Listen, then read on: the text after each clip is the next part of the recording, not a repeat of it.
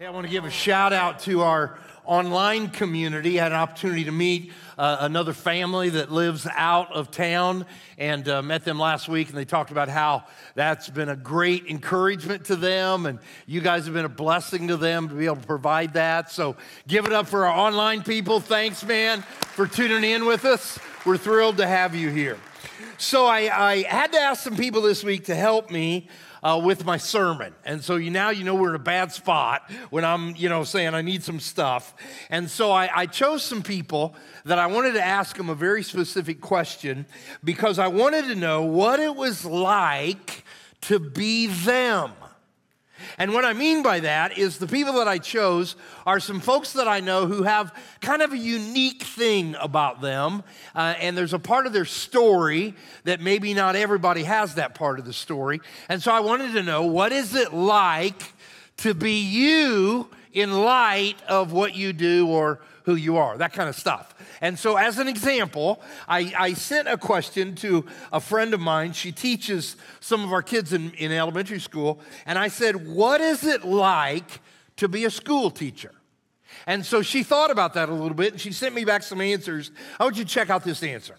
It's like being a mother, a father, a best friend, a detective, a camp counselor, a nurse, an actor, an IT guy, a lifeguard, a custodian, a photographer, a psychologist, a dietitian, an author, a lab tech, a server, and a garbage collector, all at the same time for 25 different kids. Man, we don't pay them enough, do we, huh? That is what it's like to be a teacher.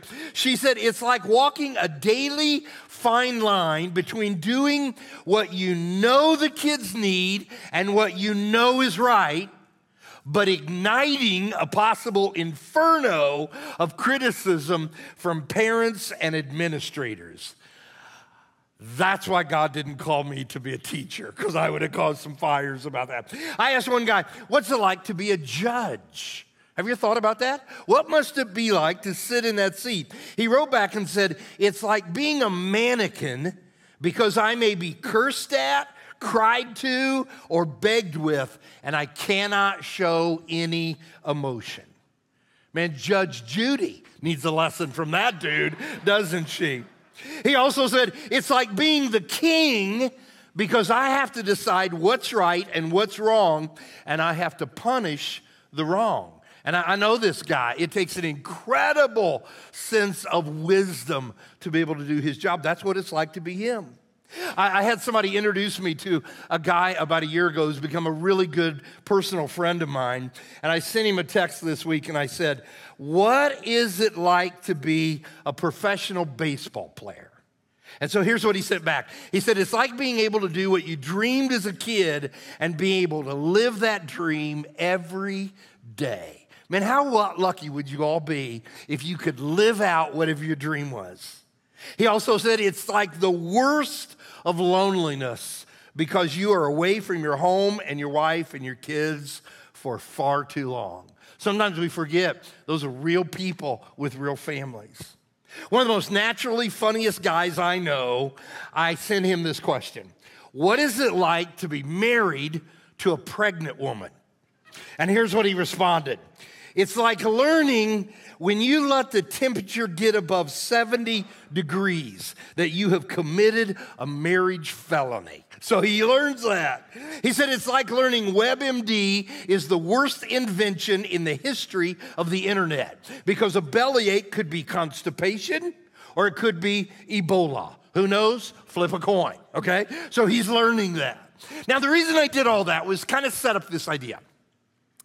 So if somebody came to you right now and they asked this question, what is it like to be a Christian? I mean, what would your answer be? Maybe somebody that you might be working with, or maybe somebody you go to school with, or you, you know out in the, in the social life somewhere, maybe a friend of yours, maybe a relative of yours, and they're starting to kind of show some interest in all this Christianity stuff, and they seek you out and they say, Can you tell me what is it like to be a Christian? I mean, what would your answer be? And I don't know if you're aware of this or not, but Jesus spent some time answering that very specific question. He described what it's like to be a Christian. Now, if you've never read a lot of the New Testament, you might not be aware of the fact that Jesus was an incredible teacher. That's really what he was by profession. He was a teacher. And whether it was a small group of people that he was talking to, or whether there was a large mass of people, he usually taught with stories. Jesus was a masterful storyteller. And we call those, the technical word we give those is parables. And, and I brought this for you in case you're kind of new to that term. A parable has been said to be an earthly story with a heavenly meaning. And there's probably a, a better technical word, a, pe- parable, uh, how you can define that. But I think that's a really good, healthy way to think of it is that it is a story that kind of everybody would be able to relate to and understand, but it has behind it a spiritual lesson that they want to teach. And so when Jesus taught, when Jesus taught, he was really heavy on stories, on parables. He, st- he taught as a storyteller. Look, look at this verse where it kind of describes that a little bit. It said, Jesus spoke all these things to the crowd in parables. Now, now watch this. He did not say anything to them without using a parable. Now, that's probably an exaggeration where Matthew's just trying to get across the point that when Jesus taught, he did so often with stories. That's why I think it would have been incredible to be able to sit and listen to him teach because of these electric, fascinating parables that he told. Now, y'all know I'm a numbers guy, so watch this because I think it's important.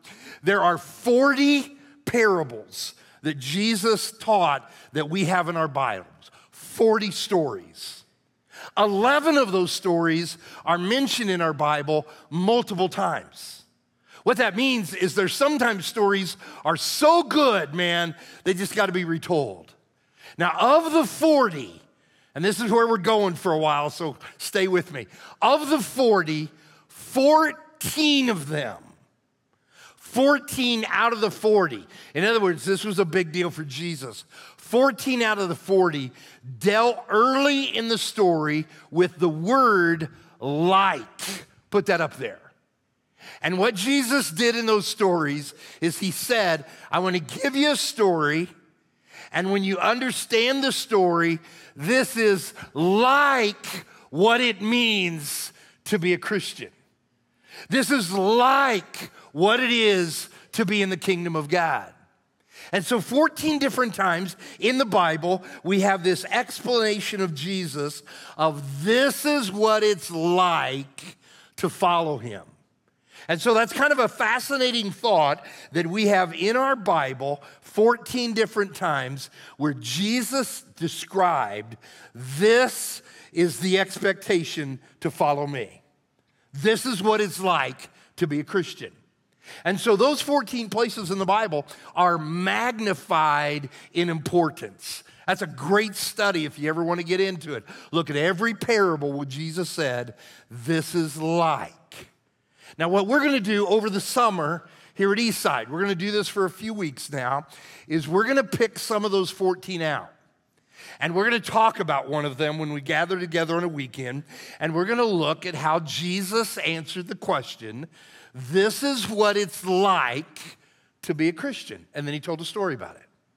So if you're in the room and you're attached to Jesus, and He is your Lord and your Savior, and you're doing everything you possibly can to be a good follower. I want you to listen to this story because Jesus says, This is what I expect of you. And if you're just kind of evaluating this thing and you're just kind of checking out Christianity and what it's all about, you're going to hear the details of what it means to follow Him. So, of the 14, the very first one that we're going to start is called the parable the weeds. And I want to kind of introduce to you what that means. I want to talk to you a little bit about a story of my own. Back in the early pathway days, um, when we would get together and talk about different things we expect as members of our church.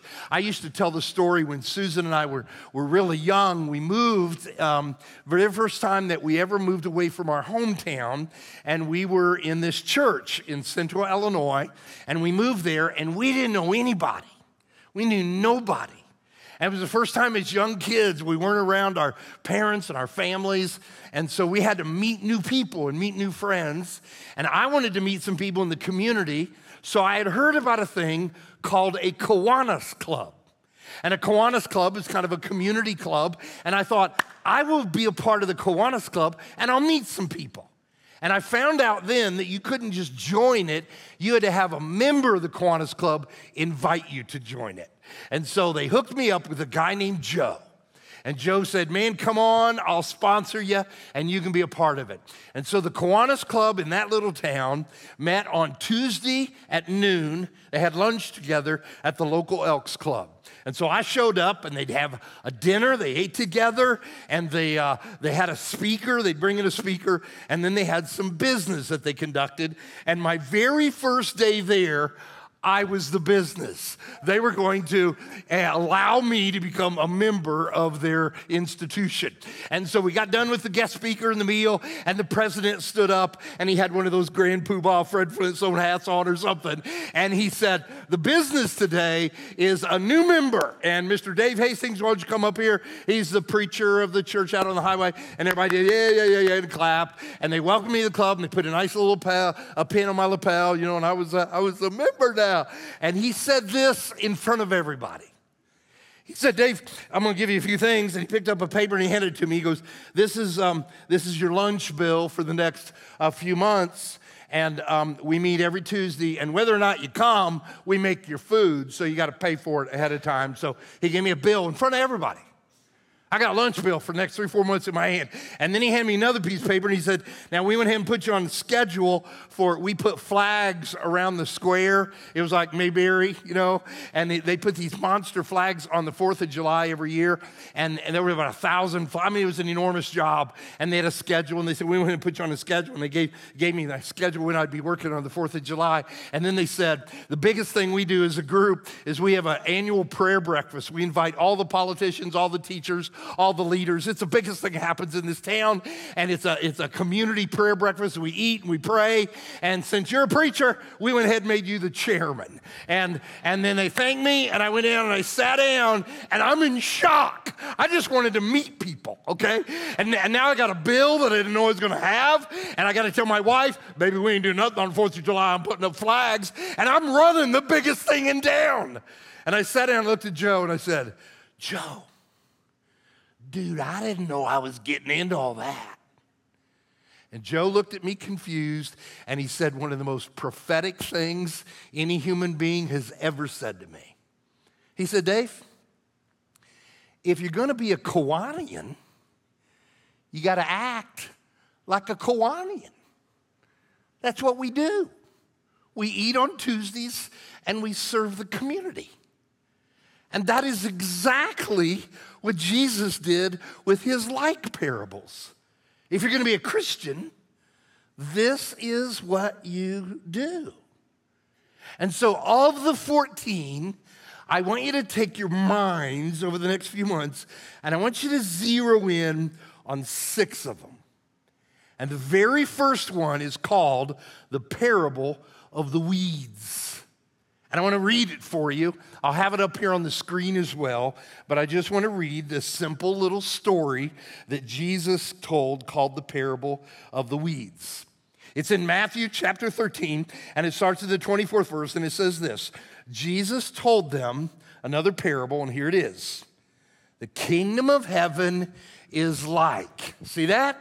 Like. This is what it's like to be in the kingdom of God. The kingdom of heaven is like a man who sowed good seed in his field. But while everyone was sleeping, his enemy came and sowed weeds among the wheat and went away. And when the weeds sprouted and formed heads, then the weeds also appeared. And the owner's servants came to him and said, Sir, didn't you sow good seed in the field? Where then did the weeds come from? An enemy did this, he said.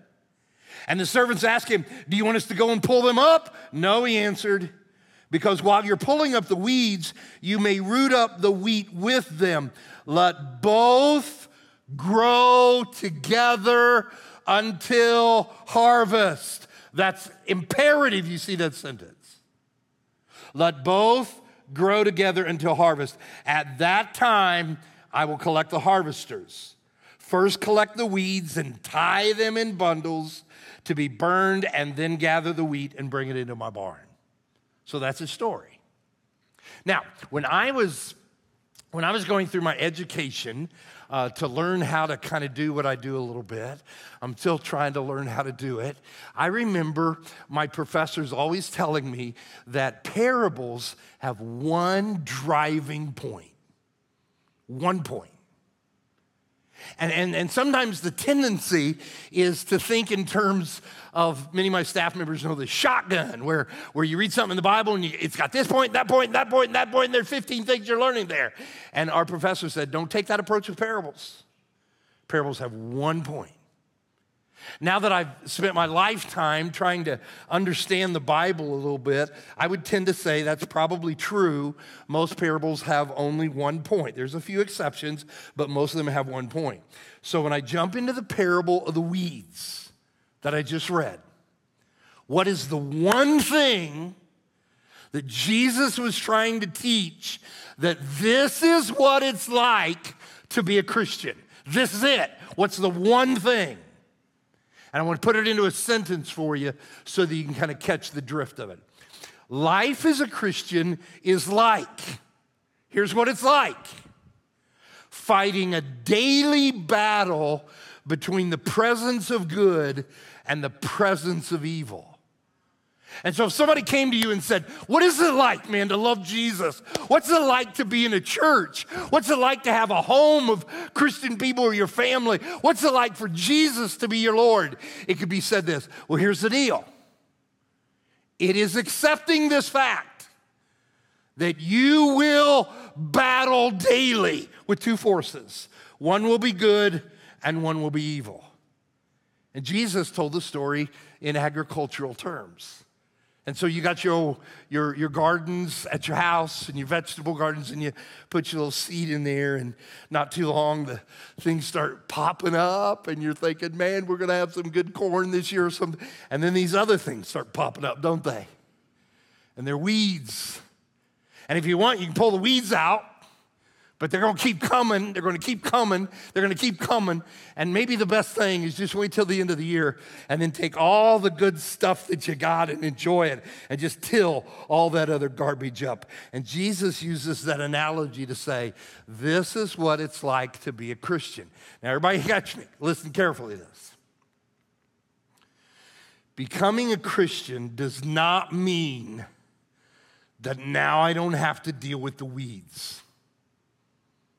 And sometimes we kind of mess that up a little bit and we think if I become a Christian, now I don't have to deal with the bad stuff.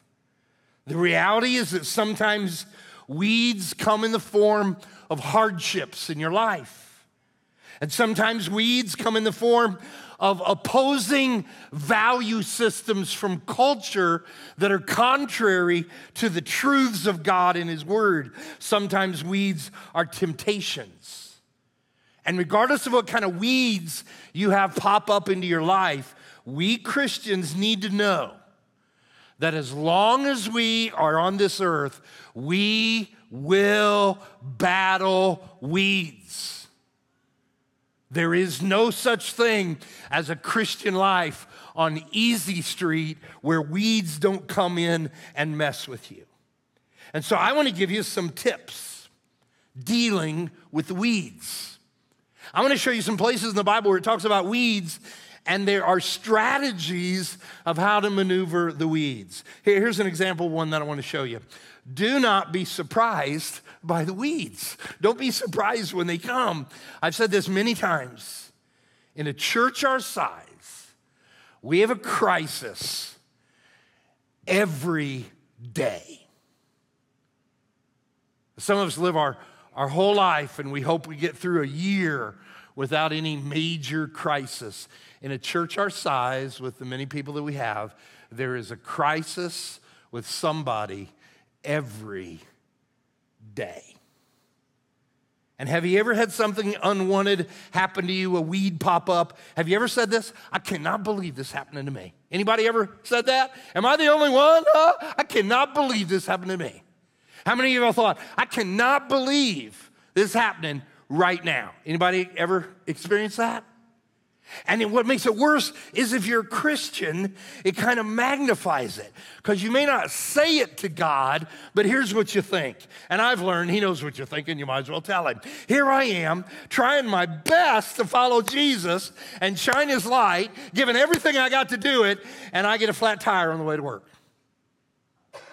Anybody ever got a flat tire on the way to work? And you just, come on, what's that about? I was in church last week. I changed dirty diapers in the nursery. Come on, I got a flat tire. And, and, then, and then my air conditioner goes out, or my teenager gets sassy mouth with me today. Anybody? Anybody? Um, or my, or my, my boss tells me I don't have a job anymore, or I get a bad report at the doctor, or I fall into depression, or somebody I love dies. And here we are just trying to, trying to live a Christian life and bear fruit, and all these weeds just keep popping up. And it's easy for Christian people to be surprised when I can't believe this happening. I just can't believe it's happening. And there's a place in the Bible that encourages people to remember something. I want to show it to you real quick. It's in 1 Peter, and Peter was talking to some people going through some stuff in life. And I want you to see what he wrote. Put the first Peter text up there. He said, Dear friends, don't be surprised at the painful trial that you're suffering as though something strange were happening to you. And what he's saying is, don't go, man, I cannot believe this happened. I can't believe it. He would say, why can't you believe it? Because living as a Christian means that you are constantly battling the forces of evil and the forces of good. There are always going to be weeds there. And if you get surprised by it, if you think, well, this isn't normal for weeds to show up and here's what happens it tends to have the potential to move you away from God. Now, everybody, listen very carefully to this. That when we're battling the weeds, that are natural and normal, what that text just said. And we go, why can't I believe this happening? There is this sense, well, if that's what happens to me as a Christian, Dude, I don't want to have anything to do with it. If I give my life to Christ, and now I got to deal with weeds, man, I don't want to deal with that. Now, although I understand that, I want you to listen how insane that argument is. Do you think walking away from Jesus will present less weeds to you? No. And so the very first strategy doesn't mean that we like the weeds. It doesn't mean that we enjoy the weeds. It's okay to be mad at the weeds. It's okay to be frustrated with weeds, but don't ever be surprised by the weeds. It is normal. That's what it's like to be a Christian. You battle good and evil every day. Now, let me throw you another strategy, and that is this Make sure that you don't allow yourself to be influenced by the weeds. And this is a challenge for those of us who are in Christ. It's really a challenge for new Christians. And so, if you've come to Jesus over the last year or so, I, I, want you to hear this because this is a challenge for you in your life. Make sure that the presence of evil doesn't suck you in to its system because it will try. Jesus tried to prevent that with his disciples. And if you're familiar at all with the chronology of the end of Jesus' life, you know the night before he died, he prayed for people. And one of the groups of people he prayed for was his disciples, the, the, the 11, because Judas was gone. And he prayed for the 11. And I don't know if you ever saw what he prayed for the 11, but what he prayed for is what we're talking about right here. Let, me show you one of the sentences that came up in the prayer. Jesus was praying to his father, and he says, My prayer is not that you take them, that's the 11 disciples, it's not that you take them out of the world, but you protect them from the evil one. They are not of the world, even as I am not of it. Here's what Jesus was saying is they're going to be in the world where good and evil battle. They're going to live in the world where there are weeds, but God don't let them become of the world. And there's a difference between that. Because as long as you're here and alive, you're going to live in the world. You're in the midst of the weeds, but don't allow the weeds to suck you in to where you become of the world. And it can happen like that if you're not careful. I remember one day I, I got out of the, the, house, I was heading to, to work, I jumped in the car, and I turned the radio on. And I love talk radio. Drives my wife insane. So when she's not in the car, I turn talk radio on because I like to argue with them. And uh, I turn the radio on, and I mean, I'm I'm 50 yards from my house, and whatever station I landed on, I thought, I like that. It was the talk radio, and I liked the topic, and I was, yeah, yeah, yeah, I was in it, I was in it. And it wasn't maybe a mile later that they said something that I deemed to be, man, that's really raunchy. And so I turned it off. I don't want that in my mind. The next day, when I got up for work and I jumped out in the car and took off again, I thought, I wonder if that station that I liked will be on again, whether, whether maybe it won't be as, as raunchy. And I turned it on. I started listening to it, and I was into it. I liked that station. And then they said something that I thought was inappropriate. And in my mind, I thought, well, maybe they'll just kind of get past it. And so I left it on, and then pretty soon got crossed the line for me, and I turned it off. And when I turned it off, I've never forgotten this. When I turned it off, I realized that on the second day, I had driven a little farther. Now, I can't remember how many days that went on, but what I remember the most is the day that I pulled into the church parking lot where I worked, and I was about to turn the key off on the car, and I realized that I had made my way all the way to work without turning it off. I had become of the world. And Jesus said, Be careful with that. And some of y'all right now are looking at me saying, dude, I would have never, ever turned that radio back on. Okay? I wouldn't have done that, preacher. Not me. Okay, good for you.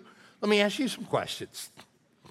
Would your language ever border on being inappropriate because it is seen as normal at your workplace?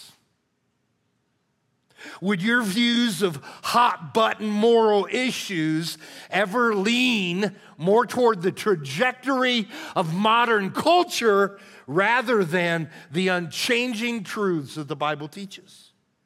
Would you ever compromise consistent physical gathering in worship with the church family because you had other things to do? See, my goal is not to make any of us guilty. That's not my point here. I just want to present the understanding that we constantly evaluate whether or not we are being sucked into the culture of an evil society. Is that happening anywhere? You've got to be in the world, okay? You can't be out of the world. You got to live in the world. There's weeds everywhere. But are the weeds making you become of them? Are you allowing that to happen at any portion of your life? Because Jesus said that's what it's like to be Christian. Because you're going to get temptations all the time to be sucked into the weeds and sucked into the value systems and sucked into the behavior of an evil world. And it's going to be all around you and it's never going to go away. And what's like it, being a Christian is you battle those every day. You don't, you don't drop your guard. Now, I want, to, show you something technical in the parable that when I saw it, I mean, it was breathtaking to me.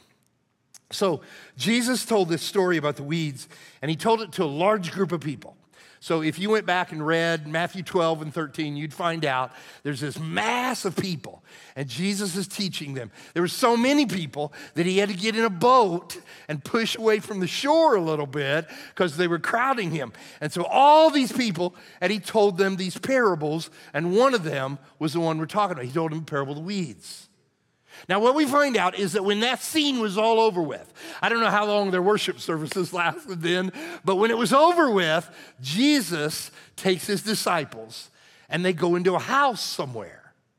And now we went from a massive crowd, and now it's just Jesus and his closest guys. And they ask him this question. They said, Dude, what was that thing about the weeds about? And Jesus then began to explain it. And with the crowd, he just told the story. And with the 12, he said, Let me tell you exactly what it means.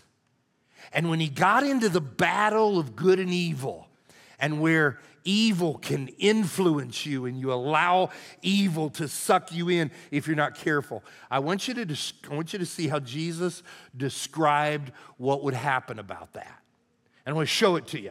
In chapter 13, a little bit later in the chapter, he said, The Son of Man will send out his angels and they will weed, see this?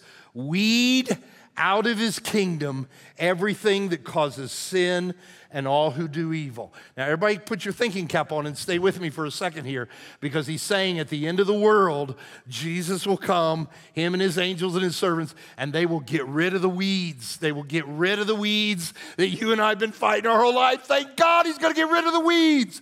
But look where the weeds are. Weed out of his kingdom. That means that the weeds who've been influenced by evil will be right here, right in this room. Among us will be those who belong to the evil kingdom. They will be here. Now, there's a couple views about that.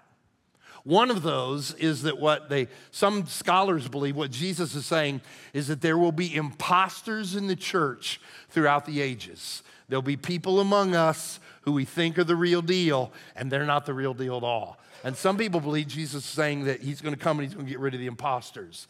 And I don't know about that. I don't know if I've ever met any imposters. Um, but I'll tell you what, I've seen some of the crazy evangelists on TV, and I'm thinking, Lord, help us, okay? Am I it? Huh? And I, I don't know if that's what he's talking about. Let me tell you the other angle that a lot of people believe, and I, I tend to think that's what he's talking about, is that he's talking about those of us who love Jesus and we want to follow Jesus and we want to serve Jesus. We're real about this. And we drop our guard and we become of the world while still being here. Don't let that happen to you. Don't let that happen to you. Do not allow the weeds to influence you. Now, I want to send you off with kind of an encouraging strategy about the weeds, and I want you to see it this way. I, I don't want you to be discouraged by the weeds. Because what you've heard is truth, okay? What's it like to be a Christian? Well, I'm gonna have to battle evil every day on this earth. And I'm gonna get tired of the weeds. Just let me see a show of hands. Any y'all ever been like, I'm done with the weeds? Anybody? Huh? Yeah? Can I just have a week with no weeds? Has anybody prayed that? Some of y'all thinking, dude, I'll take five minutes, okay? I'll take five minutes. And so Jesus ends the parable by explaining that when he returns, he will deal a final death blow to the weeds. Can anybody say amen to that? Okay. He says, I'm going to come and I'm going to do away with the weeds. And for those who've been faithfully fighting those weeds for your whole life, you will be immensely rewarded for it. So look at how Jesus told his disciples that part when he talked to them in the house. Look at how he said it. He said, They will throw them, referring to the weeds, they will throw them into the fiery furnace where there will be weeping and gnashing of teeth. Now, check out the next part. And then the righteous will shine like the sun in the kingdom of their Father. He who has an ear, let him hear. I love that last sentence. It was used in Bible times to say, come on, pay attention, okay? Here's how my dad would say it eyeball me, boy. Anybody have a dad like that? Eyeball me, boy. Don't miss this. And here's what Jesus was saying He was saying to those of you who battle evil, you, you face the force of good, you're in all that conflict all the time. He's saying, I'm gonna take care of this someday, so you keep on fighting. You keep on fighting. You keep on fighting. Don't be discouraged. You're going to win. Why on earth would you quit when you know that you're going to win in the end? That's what he's saying. Now, I want to I want to share something with you that I've shared before. And there's going to be some people in the room that as soon as I start this, you're going to say, I know what he's going to talk about. Because I've talked about this before. And I, I, labored, I really did. I got some inputs from some people and, and thought through this um, this week. Should I really share this? Because I already shared this with a lot of people. But there's going to be some people that have never heard this. And the more I thought about it, I just thought, man, this is exactly what this parable is. And I tend to think there's probably some people that need this today. So I want to tell you a parable. It's a parable because it has an earthly feel to it. I'm going to tell you a story of something that could really happen in the world. We can see it happening. And then when we get to the end of it, you're going to see that it has a spiritual point at the end. The parable, probably the reason I like it the most, deals with a dad and his son. And the two guys built an incredible bond with each other. And I love that whole concept because I have a bond with my three kids. And so whenever I hear that kind of story, I think I like that. And what bonded this, this, this guy and his son together was that they had an activity that they participated in together and they became very, very good at it. It was a bit of an unusual activity. They collected art. They would find paintings and they'd say, man, that's a nice painting and that's a nice, and they would actually buy these things. They started out at rummage sales and then they started searching for some real pieces of art and it just kept getting more and more not only quality or quantity wise, but quality wise. And towards the end of their story, they actually were, I mean, we're talking Picasso and Van Gogh and we're talking real things here.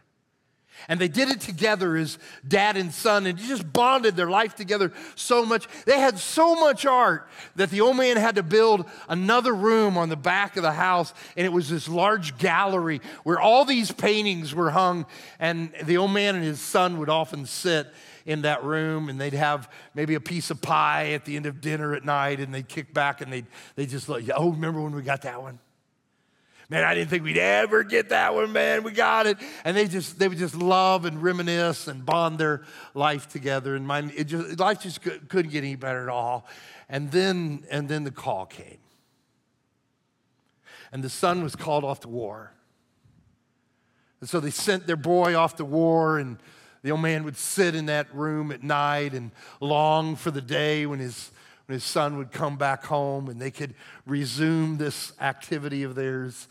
And it just went day after day after day until the unthinkable happened.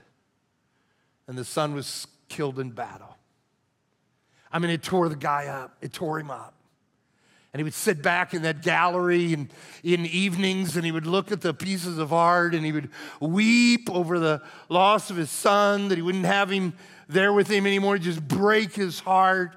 And then one day, in the, the gloomiest point that he could get, there was a, a knock on the door.